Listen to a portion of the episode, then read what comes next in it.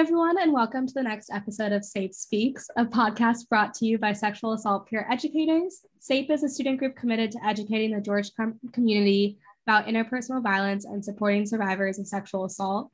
SAPE hopes that this collection of conversations will encourage, support, educate, and inspire necessary dialogue in the Georgetown community. As a content note, issues of sexual assault and other forms of interpersonal violence will be explored and discussed. Please prioritize your well being while listening to these podcast episodes. We want to remind listeners that the views expressed in this podcast are a representation of the speakers themselves and not all reflect those of SAPE, Health Education Services, or Georgetown. With all of that, let's dive into t- today's episode. Um, first, before getting started, I'm going to quickly introduce myself. Once again, hi everyone. My name is Esme Kalbag. My pronouns are she, her, hers. I'm a junior in the SFS studying STIA with a concentration in global health on the pre med track. And this upcoming year will be my third year as a fellow with SAPE. Today, I am with Val and Britt, who both work at Health Education Services at Georgetown, as well as helping to run the SAPE program. Uh, we want this episode to sort of serve as a Q&A that covers some of the frequently asked questions that come up during SAPE facilitations, as well as covering the various resources available to students as we return to campus in the coming weeks. Um, before diving in, Val and Britt, well, hi, first of all. Um, welcome to SAPE Speaks. Could you quickly introduce yourselves and kind of speak on what your roles are within Health Ed and SAPE? Absolutely. Thanks so much for having us on today. Hi, everyone. My name is Val Tovar Malloy. My pronouns are she, her, hers, and I am the Associate Director of Sexual Assault Response and Prevention for Diversity and Inclusion with Health Ed at Georgetown really long title. It basically just means that um, I advocate for students. I work a lot with DEI um, and anti-racist practices. Um, I also do a lot of programming. And so I'm really excited to be here and just be able to um, shed some light and some ans- and give some answers to some of your questions. How about you, Britt? Hello, everyone. My name is Britt Egan. I use she, her pronouns. I also work in health ed with Val. Um, Georgetown is a fan of those long titles. My title is Staff Clinician and Sexual Assault Specialist which is a long title just to that, basically means I meet with survivors um, who've experienced some type of interpersonal violence. And it's my job to help them navigate the systems that be, um, help them decide what resources that are applicable to them and that they're interested in, and just help them get the support that they need. I also do a lot of programming and prevention work around these types of topics, including sexual violence, partner violence, stalking, things like that. I am just grateful to be here and like thank you so much Esme for including us in this episode. I know we've been working with you the last year on the development of this and so we're excited to be able to join you today we love our work in SAPE and we love advising you on and all the SAPE students on your incredible initiatives. So since we're upcoming a new school year, which like, wow, how did that happen? Like you're weeks away from the school year starting. Um, and we likely have some new listeners. Esme, can you share a little bit about like your experience in SAPE, what SAPE is, in case some of our new listeners are interested in getting involved? Yeah, of course. Um, well, both of you feel free to chime in whenever you want, because um, you have just as much to say about what SAPE is as I do. Um, but I think a lot like the title of SAPE is kind of true to what we do. So sexual assault peer educators.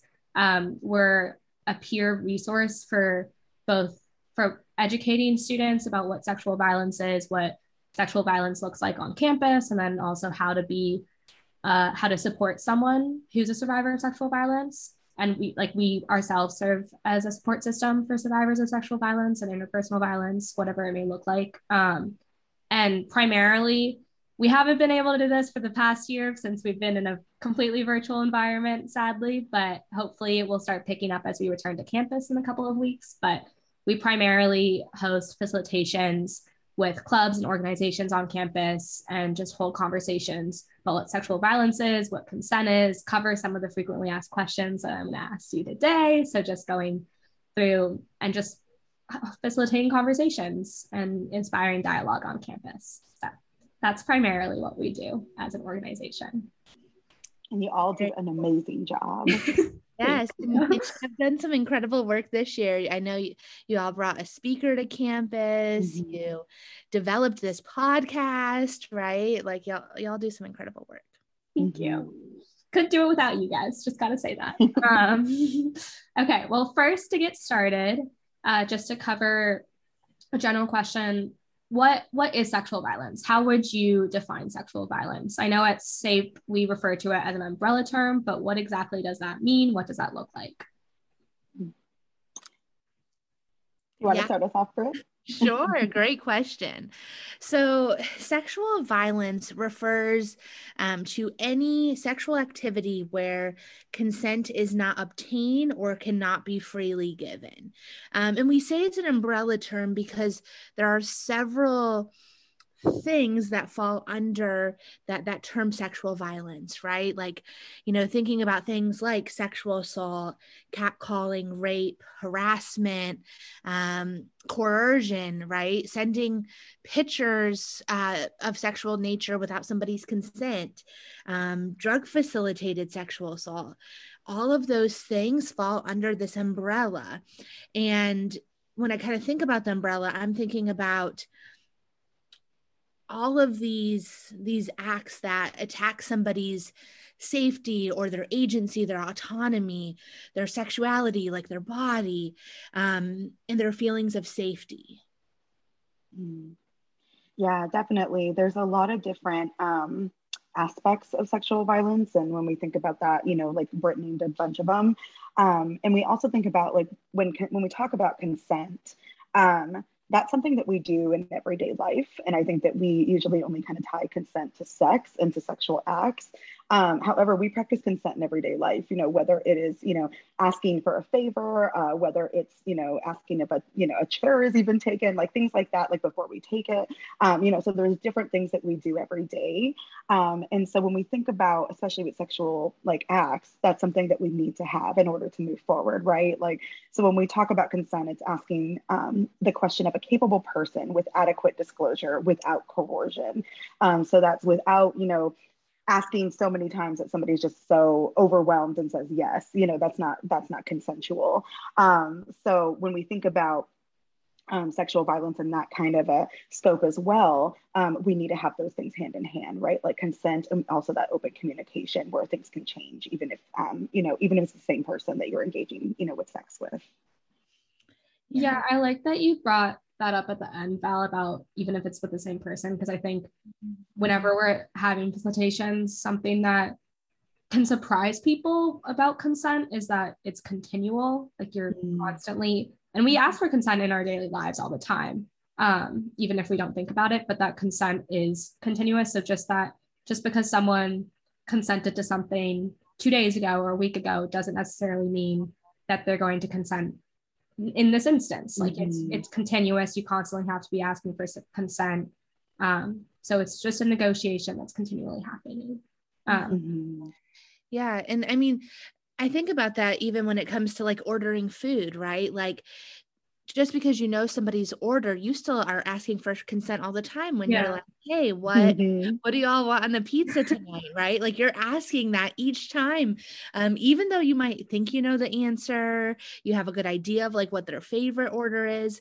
It's still like, do you want pizza or Chinese tonight? Like you're asking those types of questions, mm-hmm. you know, and the mm-hmm. other the other pieces of that that definition that I know get brought up in conversations I'm a part of are that that idea of like a capable person mm-hmm. and then mm-hmm. also of adequate disclosure and so i'm curious you know from both of you like what do you all think of when you think of like what makes somebody capable or not capable and then if you have any thoughts on that adequate disclosure like what are the things we should be chatting about when we're talking about consent mm. yeah i think for this one especially with um when we think of a capable person, like um, it's easy to to kind of like you know think like, well, what's not capable? Like obviously we think like you know drugs, alcohol mm-hmm. use, you know things like that. Um, which yes, like those also can alternate a lot of things. However, um, the first thing that I really try to like encourage students to think of it also like that power base, right? Like that dynamic. Mm-hmm. Um, so like if somebody is in charge of you, like because they're a supervisor, um, or if somebody, if you're in charge of somebody because you're maybe a peer leader, you know, like that's a dynamic in power. Um, and I think that's one that kind of gets left out of conversations a lot. Um, so that's one of the ones I really encourage students to think about yeah. Um, as we go into these topics. I love that you bring up power dynamics too, just because of club culture at Georgetown and how how important and how much of an like that's just what Georgetown social life is mm-hmm. like. It's mm-hmm. just club culture. Um, and that how power dynamics can come up in that, and that someone who you're working with on a peer basis who might have a like position above you on like a board of a club or an organization, if you're mm-hmm. in both a like professional business setting in the club, but mm-hmm. also if you're like going out with people in the club out like after classes or going out on the weekend, like when drugs and alcohol get involved, like it blurs those dynamics that there's mm-hmm. a clear mm-hmm. power balance. There's a clear power dynamic inherent in the club, but once drugs and alcohol get involved, it can become very fuzzy. Um, mm-hmm. So just remembering, recognizing power balances and recognizing power dynamics and how that's inherent in consent and sexual assault, especially on college campuses and especially at Georgetown. Mm-hmm. Yeah, such a great point. And then for the adequate disclosure piece, uh, you know, I think a lot about like what are our conversations around um, STI pr- mm, like what yeah. are we talking about right are we disclosing our status are we both getting tested um, right like consent around those types of things and like how how you're engaging in that dialogue i think is just another important thing i'll throw out there mm-hmm. Yeah. And then i also just thinking about what comes up during facilitations i think often students are familiar with identifying dating violence and signs of dating violence. Um, but something that comes up that is less known is the cycle of abuse. So could you like both quickly just talk through what exactly that is? What like what's the definition of the cycle of abuse? What does it look like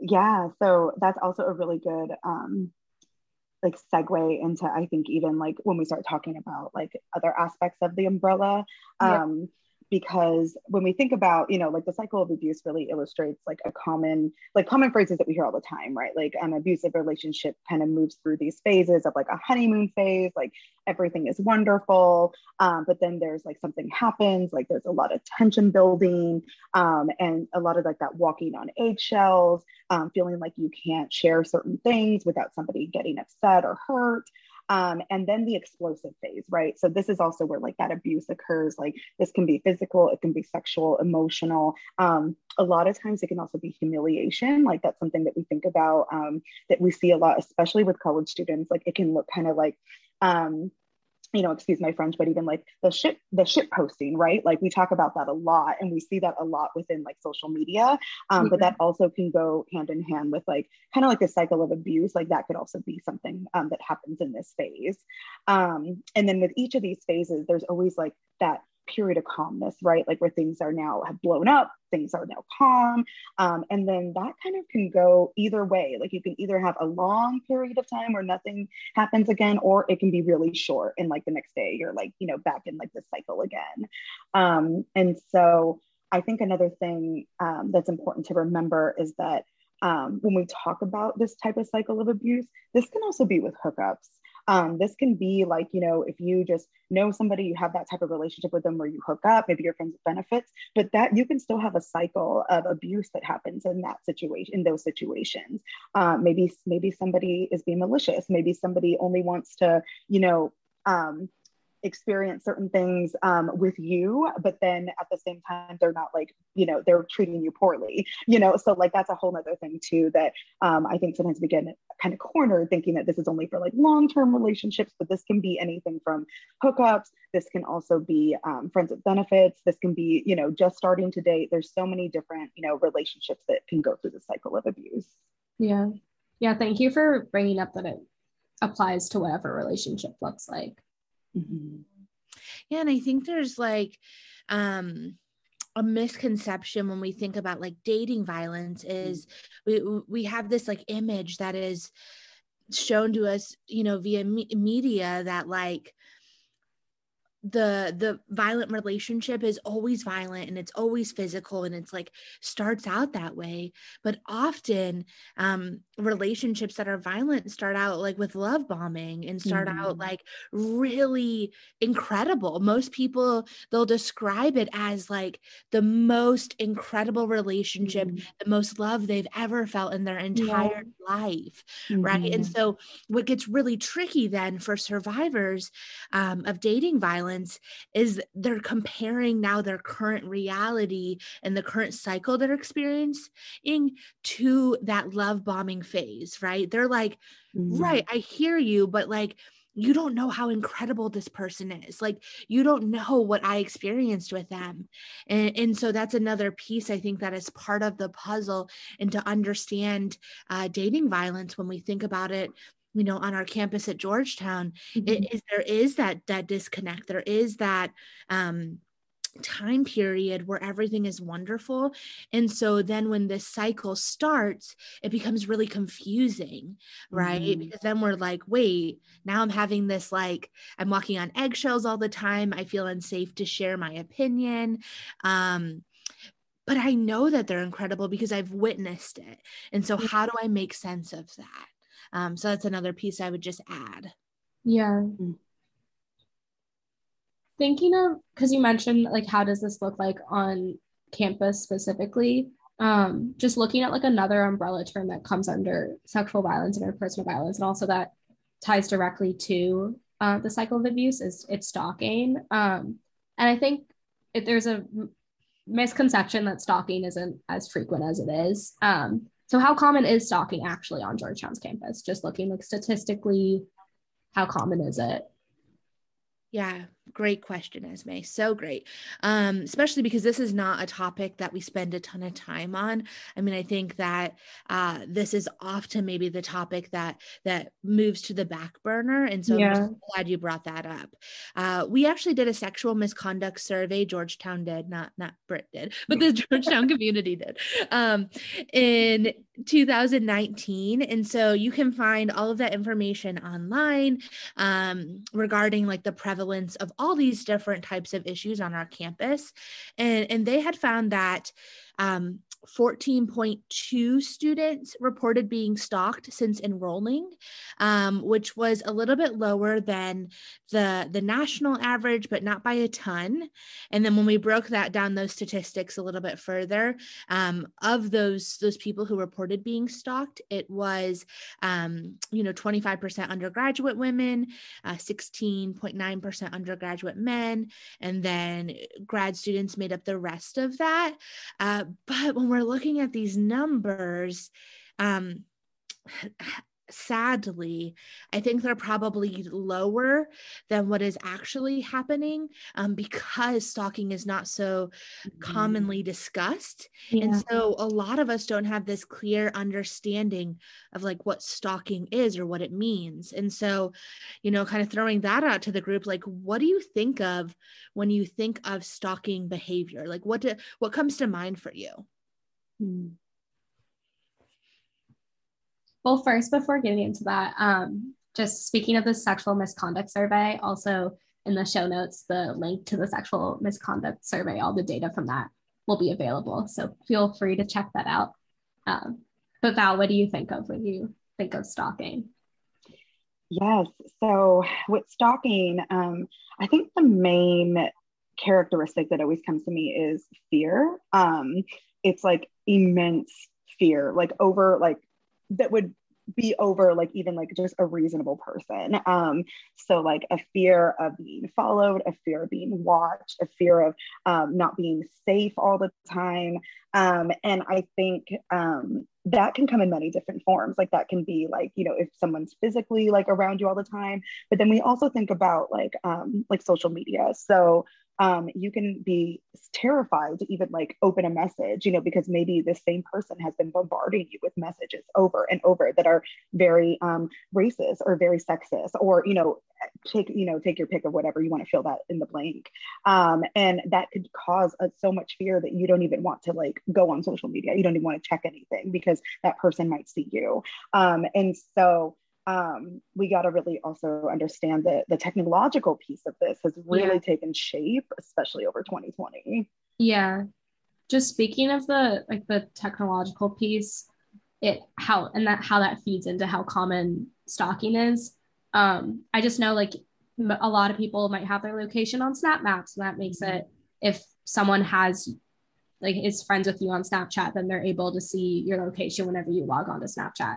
Um, and that just makes like you're someone's able to access your location. That just makes it a lot more common for stalking to occur, occur or just thinking about how small of a campus Georgetown has and that you're frequently coming into contact with people. Um, so it's a lot more common just when you add like physical proximity. And then also on top of that, just how much information is available on social media.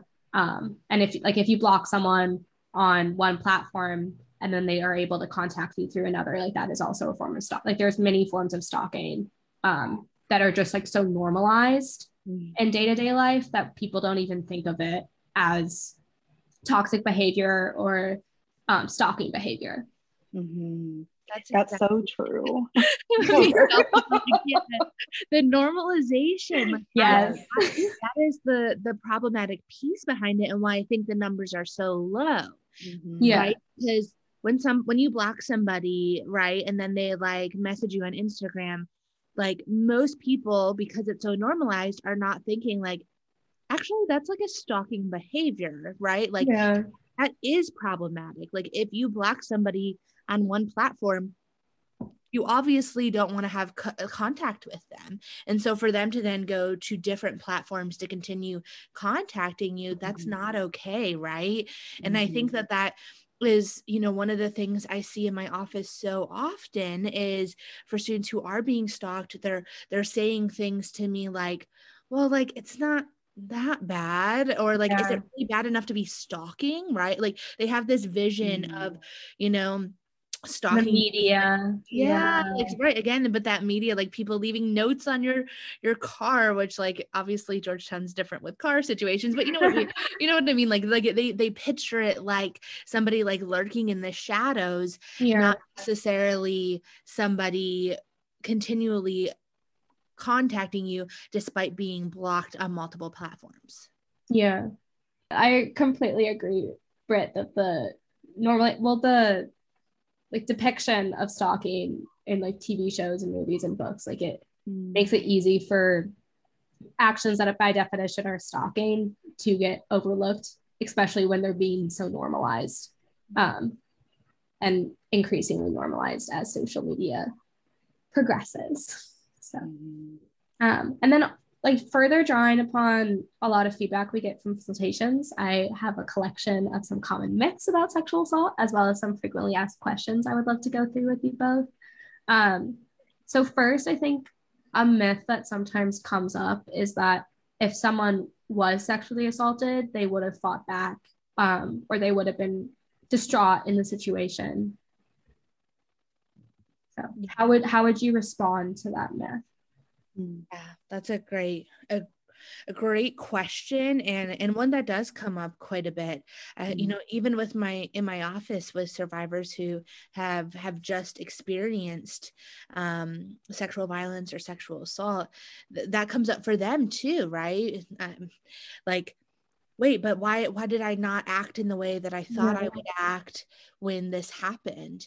Um, and it's because in a in a violent situation um, our body has has mechanisms to survive right? And so there is the fight flight freeze fawn response system.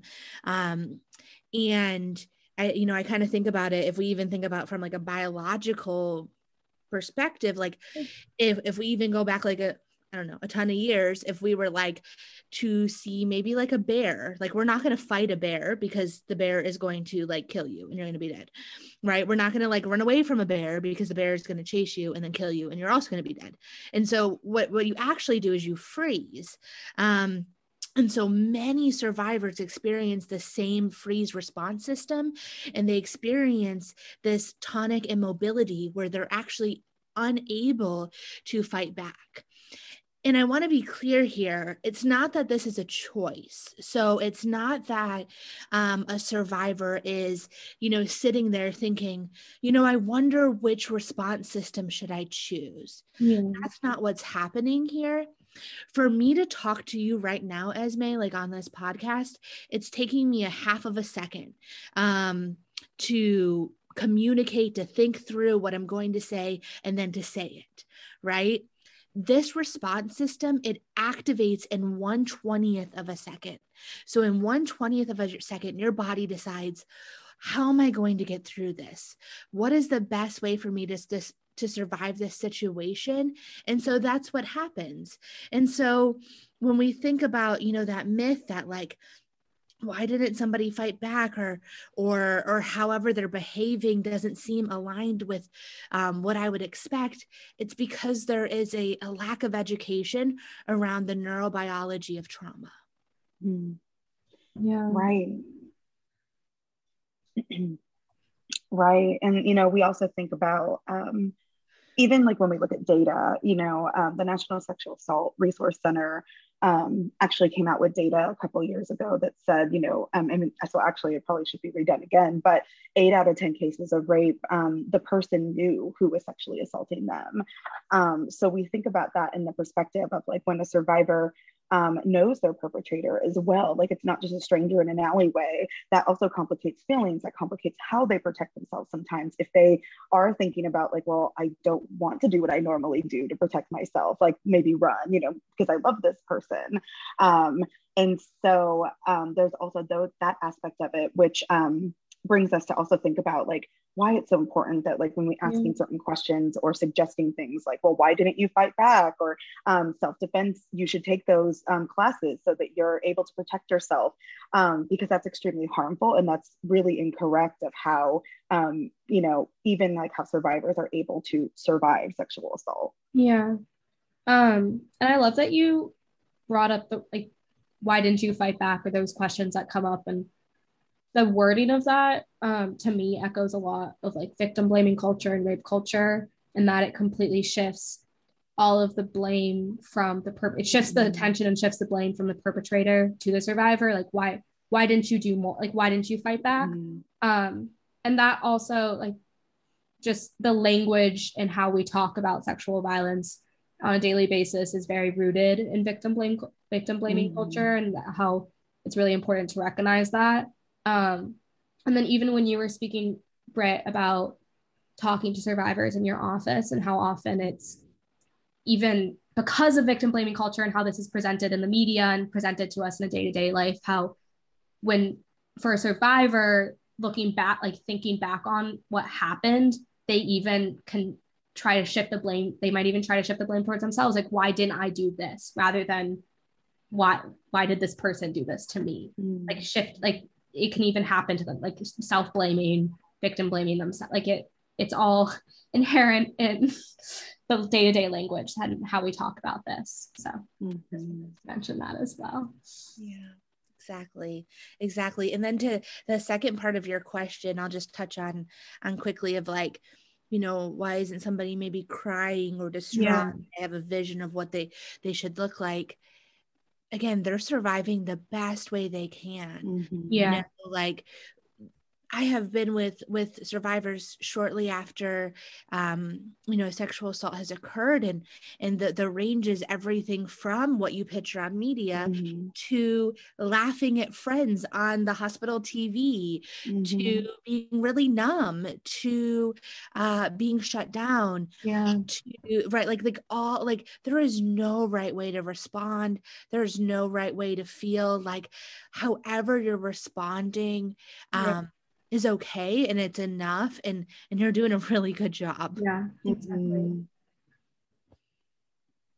Spe- thinking of speaking of victim blaming um this reminds me of another myth that often comes up in facilitations around going back to the cycle of abuse and that if someone was in a violent relationship whatever that may look like um, if it was really that bad why wouldn't they leave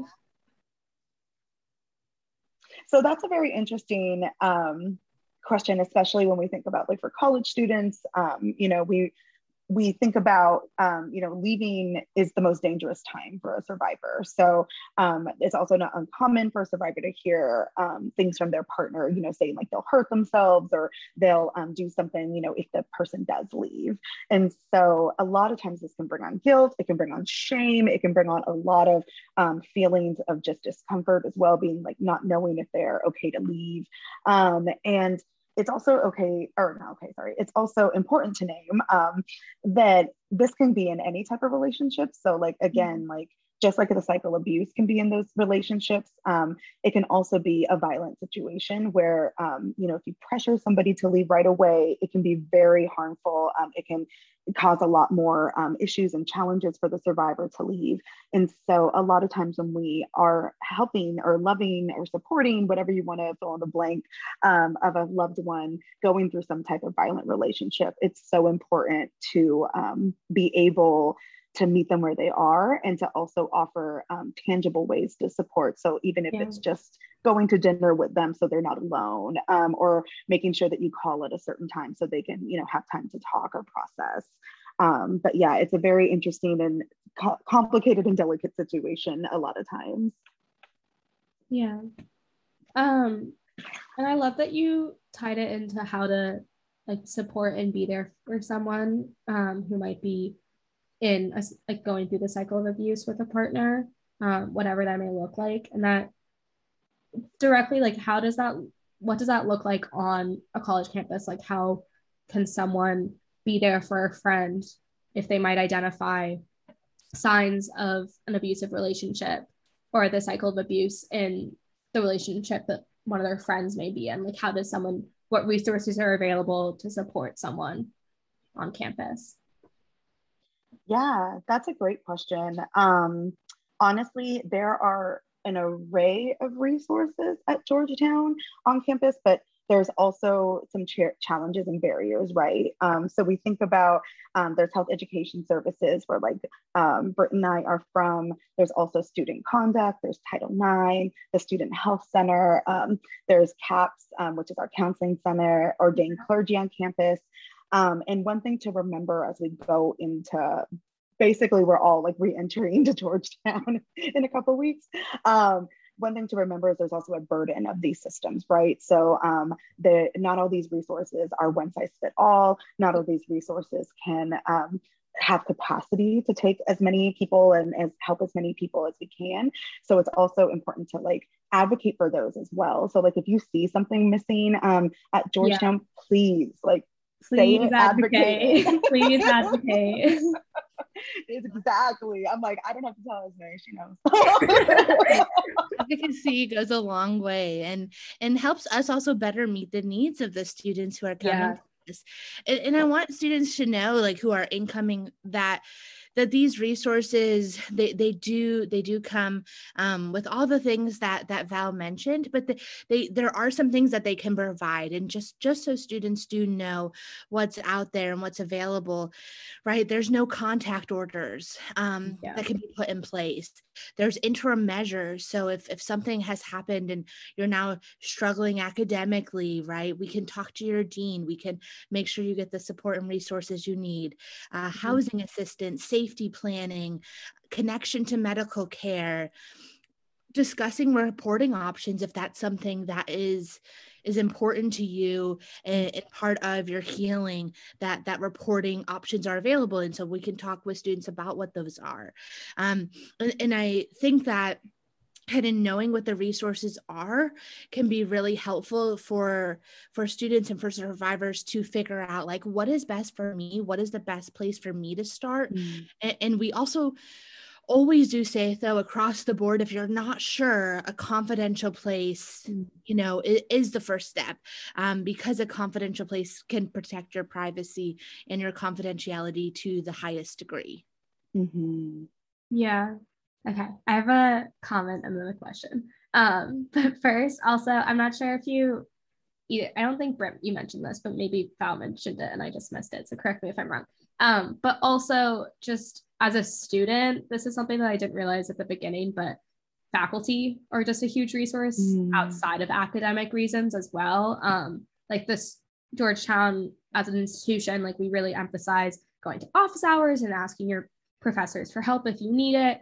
Um, but it's really only presented in an academic sense and that faculty are an academic resource to you, but they're also like their resources to you just in general, whatever that may look like. If you are going some, if you need mental health support, if you like a family member is going through some, like if you're going through a family um, emergency, like you can really go to faculty with whatever it may be. So just like I just want to emphasize that they're a resource, just not just in an academic sense. Um, and then Britt, you mentioned uh, no contact orders. Could you quickly define what a non-contact order is and what exactly like what a, what that is? Yeah, yes, of course. So, um, no contact orders like this would go through uh, the student conduct process. So, they are such a great resource um, for students who are interested in this option. Um, but this this basically is a um, contract in a sense that that two parties will not continue to engage in contact with each other. Uh, this isn't punishment in any nature so this isn't something that um, you know is a is a sanction where somebody's going to get in trouble. This is a uh, contract put in place to say these two parties won't interact. Maybe there maybe there was an assault that occurred or stalking or um, some type of partner violence and that if that then is violated that is then where now we're violating the contract um, and where there could be sanctions and there could be um, some other um, reprimands that kind of come after that piece. But but the initial no contact order uh, doesn't have uh, that that same that same I don't know, like investigation. Like there's no mm-hmm. investigation to get a no contact order. Uh, this is when one party says, "Hey, for for whatever reason, um, I, I request a no contact order against this person, this party, um, and it just it provides this layer of of safety and another layer of support for for students. Mm-hmm. Yeah. Thank thank you for walking through that. Um, and then also just on the topic of resources, at Georgetown, we have three levels of resources. Um, so I know they're they are confidential, semi-confidential, and then non-confidential. Uh, what do those different terms mean? What types of resources are confidential, semi-confidential, non-confidential? Um, how does someone know, like how should someone choose what type of resource they're seeking based off of the confidentiality level? Mm.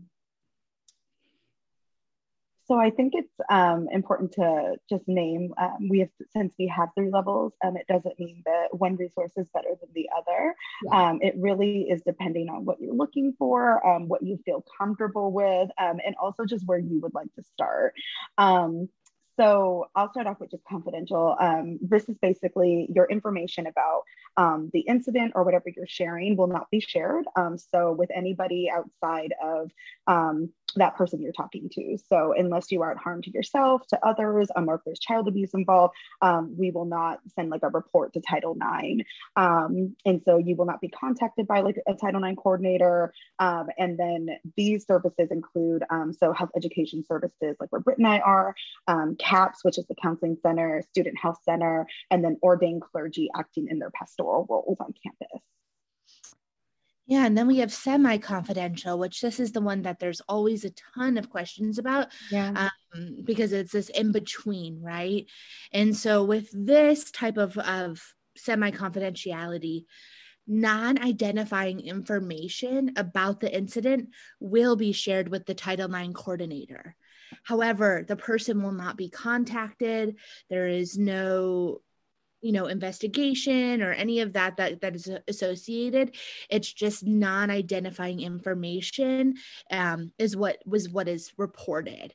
And so this will be um, this includes resources like the women's center the lgbtq resource center and then people in campus ministry um, campus ministry staff. That would be them in the semi-confidential role. Mm-hmm. And then for non confidential um, information is shared to the Title IX uh, coordinator. So um, basically, the next steps after that is the Title IX coordinator will email you and provide you some information about resources and support on campus. Um, you actually don't even have to respond. Um, this is an email you can get, you can just pass right over, or, or you can decide to respond if you like. Um, so this is um, this uh, non-confidential level all includes like the Title IX coordinator, um, student conduct, GUPD, and uh, faculty, staff, RAs. Um, so again, it doesn't mean that like an investigation is going to start. Um, it just means that there's a report sent to Title IX and they'll reach out. Um, and honestly, with these levels, it really depends what you're looking for. But just as Britt was saying before, um, if you're not sure where to start, confidential is usually the best resource um, because you can get those referrals, resources, support, and also um, kind of like next steps. You know, we can help you out with like figuring out what you would like to do. Yeah. And also, just as a reminder, you can always ask um, whoever you're speaking to what their confidentiality level is, just to be sure before you share anything. Um, and then Val, you, all, you already kind of started talking about this um, and already kind of outlined a report, but just to quickly go over it again, what what exactly is the difference between a report and an investigation? This is a question we get all of the like we probably get this question at in every single facilitation that SAPE leads. Like it is the number one asked question. Um, so what is a report versus what is an investigation? Yeah. Do you want to take, I'll take report and then do you want to explain investigation, Britt? Yeah, sure. Awesome. Yeah, so um, a report is that's basically um, when you share with somebody who is um, a non-confidential resource. Um, they will then make a report to Title IX. Um, it basically just has information on there about the incident um, and your information. And then Title IX will reach out, um, like I said, via email. It's um, not invasive at all. They don't give you a call or anything, but they will just re- uh, reach out to you, give you some uh, resources and referrals, and then you can make the decision whether to move forward with them or to move forward with a different resource. Mm-hmm. Yeah, and so an investigation would be then the next step if the survivor is is interested. So at Georgetown, you know, it's our commitment to be survivor led, and so um, the the next piece would be if a survivor is like actually that feels really like the next step I want to take. I want there to be an investigation. I want some um, sort of accountability to potentially occur. And so what would happen is a formal complaint would be made, right? So that's when we go from a report to um, kind of as we're, we're terming it in this conversation an investigation you know and samantha berner from title ix she can speak to this process in such a more elaborate way which also by the way they do informational sessions so if you're yeah. like hey i want to be you know talked through the entire process please reach out for support mm-hmm. and to, to get those step by step. So, you know, we have limited time here today to be able to walk through, and we also don't have all of our experts with us, but we can you know talk through it in our offices individually more um, step by step and also title ix can provide that resource. So low caveat to throw out there. But you know at this point a formal complaint is made. And so that starts um, with the office of student conduct is is kind of who the the formal complaint process goes like where the formal complaint is made. And then based on that it's handed over to an investigator in title ix title nine they they do the investigating right? They're interviewing people they're talking to people who um, maybe witnessed the event or who are there or could speak to what they know. Um, and they gather all this information and then they gather all this data um, and then they give that back to student conduct. And then student conduct pulls together a hearing panel in order to um, decide whether preponderance of evidence has occurred. And so that's like also a big word that often nobody knows what that means. Um, but when we think about like the criminal justice system that is you know beyond reasonable doubt that this thing happened. For preponderance of evidence it's just this is more likely than not that this incident occurred. And so it's the hearing panel's job to say hey, is, is this more likely than not that this thing happened, that this incident occurred? And then based on, you know, the policies, what policies were violated, um, if somebody's found responsible, that's, you know, the terminology terminology that's used, then some sanctions are created. And so that can, you know, range and include a whole um, host of options. Um, but that that's where then uh, kind of what we think about that accountability piece could look like.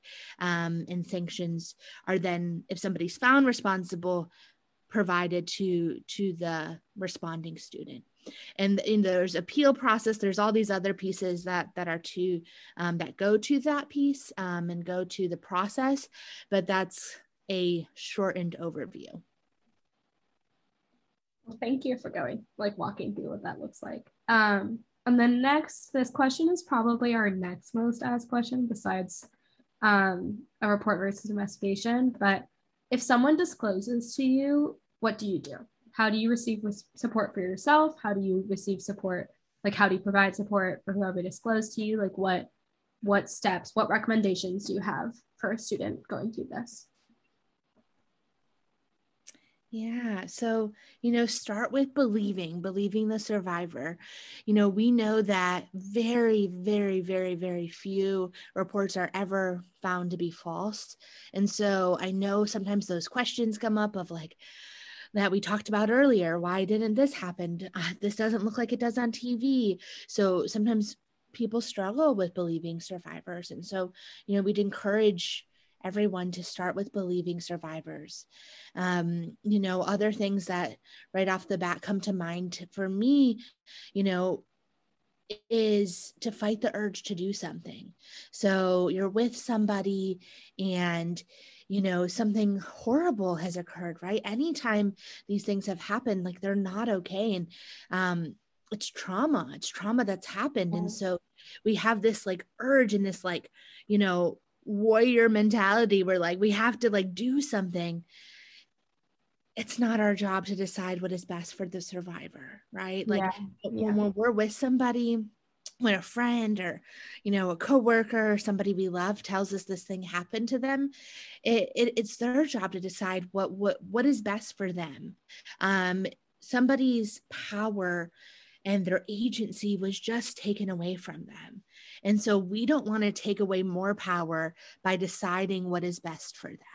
Yeah. You know, I think that that also comes to mind. We talked about confidentiality er- earlier letting people know if you do like have a uh, you know a mandate to report what that looks like you know if you do ensuring privacy but letting them know you know here's what my confidentiality status looks like like maybe when i'm wearing my ra hat um here mm-hmm. here's what i need to do um if you disclose this to me right? And so like being honest and upfront about about those those things allowing the mm-hmm. survivor to take the lead whenever possible supporting decisions they make um, even if you disagree right? Kind of to that like fight the urge to do something.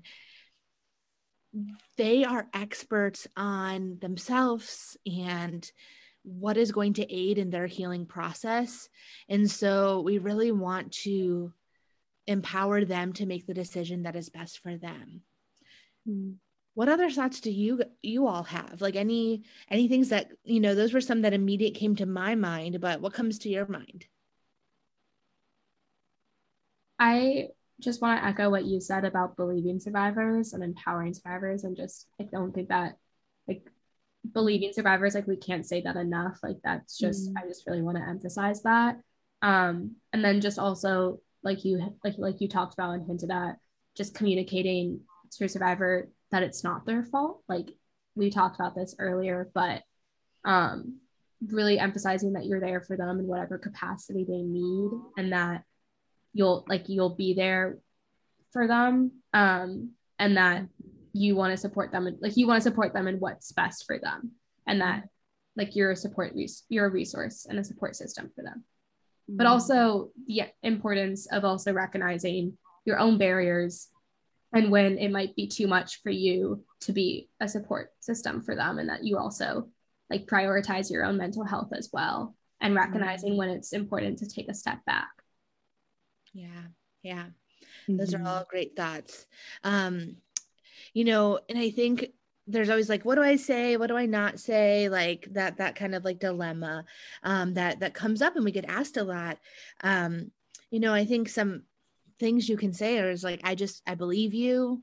Thanks yeah. for sharing this with me um, trying to avoid those questions that we've talked about earlier in this conversation that that could even if you don't mean them in that way they could come across as victim blaming right? Yeah. like why didn't you do this? or like how much were you drinking? or like i told you not to hang out with that person or to keep seeing them right? Like those can often come across as really victim blaming so avoiding those. Um and one thing i always say if you don't know what to say that's okay and you can actually just say hey i'm not sure what to say right now but i'm here yeah, yeah. and like mm-hmm. that's perfect like that is a incredible empathetic response because you can be shocked you can have your own yeah. feelings that come up from this and and we can talk a little bit maybe val can start speaking to like what those those look like but as you have your own feelings come up or maybe you're shocked or you're in disbelief um you may not know what to say. And so if you're like, oh no, I forgot everything I learned on the podcast, I forgot everything I learned at bystander training, like I have nothing, um, that's okay. Just say, hey, I'm not sure what to do in this moment. I'm not sure what to say, but like, wow, thank you so much for trusting me with this. Yeah. Mm. Yeah, definitely. Um, and you know, and a lot of feelings can come up. I think like that's something we don't um we i feel like we've been starting to talk about a lot more especially after 2020 um, with like people that support others um, but um, you know we think about essential workers we think about people that work straight through the pandemic you know on site you know things like that. And so it's kind of the same thing in the sense of like when we're taking care of others um, you know we can also feel many different emotions and we can feel um, like we're not doing enough. We can feel angry, we can feel sad, um, anxious, fearful. You know, there's so many different things we can feel. Um, and I think a lot of times we need to understand that um, like say if we're angry we could be angry at the person who did this to our friend. Um, we can be angry that um, our friend didn't tell us sooner. Um, we could be like what the heck? I thought we were best friends. Like why didn't you tell me right away? Um, you said this happened a year ago. You know we could be angry that this even happened at all. Maybe it was you know you introduced people to each other and that's you know a result of what happened. That doesn't mean it's your fault. And it doesn't mean that you could have done anything differently that's not again that's not how you know violence works. Um, and then also with um, you know we can also be afraid to say the wrong thing. And that's okay. That's like what Britt was saying. You know you can always say i'm not sure even what to say right now um, but i just know that i'm here uh, or please just know that i'm here and please know that there's help you know that there you can get support. Um, which i think is the most important thing you know to remember there's support for that person but there's also support um, for you as well yeah. And so, with all these feelings that you may be feeling, which are normal, are totally normal, um, you need to prioritize your own self care. So, if you're supporting somebody who has just experienced a, a sexual violence, part, going through partner violence, stalking, any of those things, any traumatic event, honestly, it, it, can be heavy. It can be heavy for you. And so we want to make sure that students know that like they deserve support too. You know, our office provides support to, to survivors, friends, to um, loved ones who care about somebody, we can be a place to process and to help connect to resources, give, you know, guidance or suggestions that might be helpful. Um, and really thinking about prioritizing self care. You know, often when we leave these situations, whether we're supporting somebody as a professional or a friend, um, will feel like things are unfinished. And that's also really normal. I mean, Val and I feel that way often, right? Because mm-hmm. the only thing that would make this feel unfinished or like we did enough is if the thing didn't happen um, but it did and so just knowing that that's normal um, leaning on your own mental health support therapy is fantastic um, getting that professional support like you deserve that too right? Like th- this impacts your emotional health and you're allowed to name that and and ask and receive that support. Um same with you know boundaries right? Like mm. boundaries are hard. They're so hard because we want to show up and show up well for someone. Um however it's also okay to have limits, right? Like we can't pour from empty cups. Mm. Um, I actually heard an analogy that I really liked that basically was like, not only can you not pour from an empty cup, but your cup should actually always be full, and you should mm. have a mm. side cup next to the cup. That when your cup is so full that it overflows into that cup, and that's the cup you pour from. Mm. And it looks much better with like my hand motions that you might not be able to get all the way through um, the podcast platform.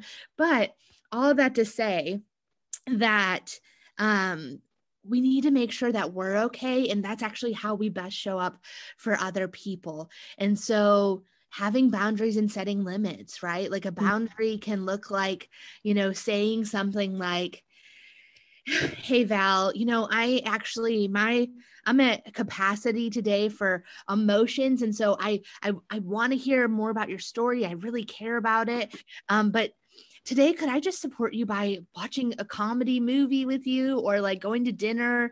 Um, i just uh, i'm completely filled up and i i really want to be there for you and i love you and i care about you. And so like would that be okay if i you know helped you study for your homework you know tonight? Like could we do that? Um, so you could still show up and instead of thinking maybe even about what you can't do you could present maybe what you can do and that's a way to draw a boundary to say I care about you. I want to show up for you well, but I also need to show up for me too. Mm-hmm. Yeah, thanks for sharing that, Britt. I think like um, a lot of times too, some of us may have grown up with like the idea of boundaries being a negative thing, um, like that it's like we're trying to keep people out or we're trying to say like you know we don't want anybody to help us or you know whatever that may look like. Um, but we really, I don't know. Um, I think this is something we talk about a lot in our department, but then also um, I heard a really um, pretty like poem about this the other day, but they basically described how like boundaries shouldn't be um, like it shouldn't be like an electric fence where it's like hurting people to stay out. It should actually be like almost like a, a magical like line aura around you that is just like my space and my boundaries are sacred and i want to be able to show up for you and myself and i think that's something that totally goes in hand in hand with like the cup you know we think about like we have to be almost overflowing in order to really like support each other and ourselves yeah, I love that. And use your own coping skills, right? Mm-hmm. Like, which is what we all got to keep developing our toolkit. And wow, has everybody's been wrecked in 2020 because what we thought were like our go-tos, like getting our nails done, which like also doesn't have to be something you buy, but like that would be one that would be mine. Like I love a good pedicure. Um, what what has shifted what has changed? Like what are the things that fill you up? Maybe it's meditation or yoga or you know talking to a friend or some type of body movement you enjoy right? Like continually assessing where's my cup at and what mm. are the things that help fill it up? Yeah. Mm. I, I also love to add, um, you know, once you're able to get on campus and like start making those connections and like those friendships, uh, one of the things that I really appreciate with my support system when it comes to self care is also just naming when I might need like a um, almost like a like a pick me up or like a care like a special care kind of um, guideline for you know say if I know October is going to always be a really busy month because maybe um, I don't know maybe there's a lot of anniversaries of good and bad things and maybe there's also like just a lot of work for school um, maybe that could be something where it's like hey we get together and it's like you know can you just check on me every now and then in October? Like be like no really how are you doing? Like do we need to sit down and talk? Do we need to like do you need to take a nap um, also, please rest. Um, I know there's going to be a ton of people telling you as we re-enter Georgetown um, that things are back to normal. You have to get back to normal. You have to start getting, uh, you know, smashed and like with all these deadlines. Um, and I want to encourage you to resist um, the urge to just go back to quote unquote normal um, and to just not take pauses, not take breaks, and to be burnt out um, for the next four years or how many years you may have at Georgetown left.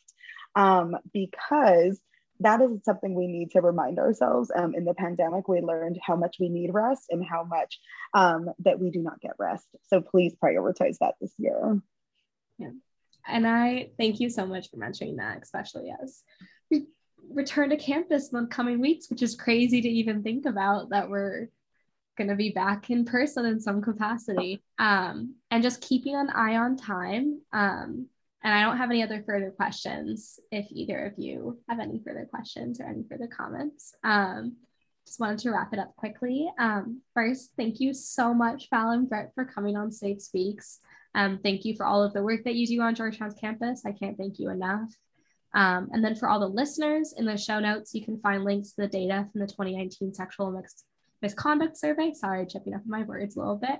Um, you can also find resources if you're in need of support. Uh, the transcript for this episode will also be below.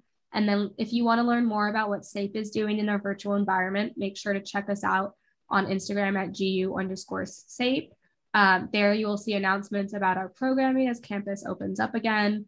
Um, you'll also see information about SAPE applications that will open up on Cab Fair if anyone's interested in applying. And then you will also see announcements about future podcast episodes as they come out. Um, once again, thank you, Val and Britt, and thank you everyone for listening to this episode.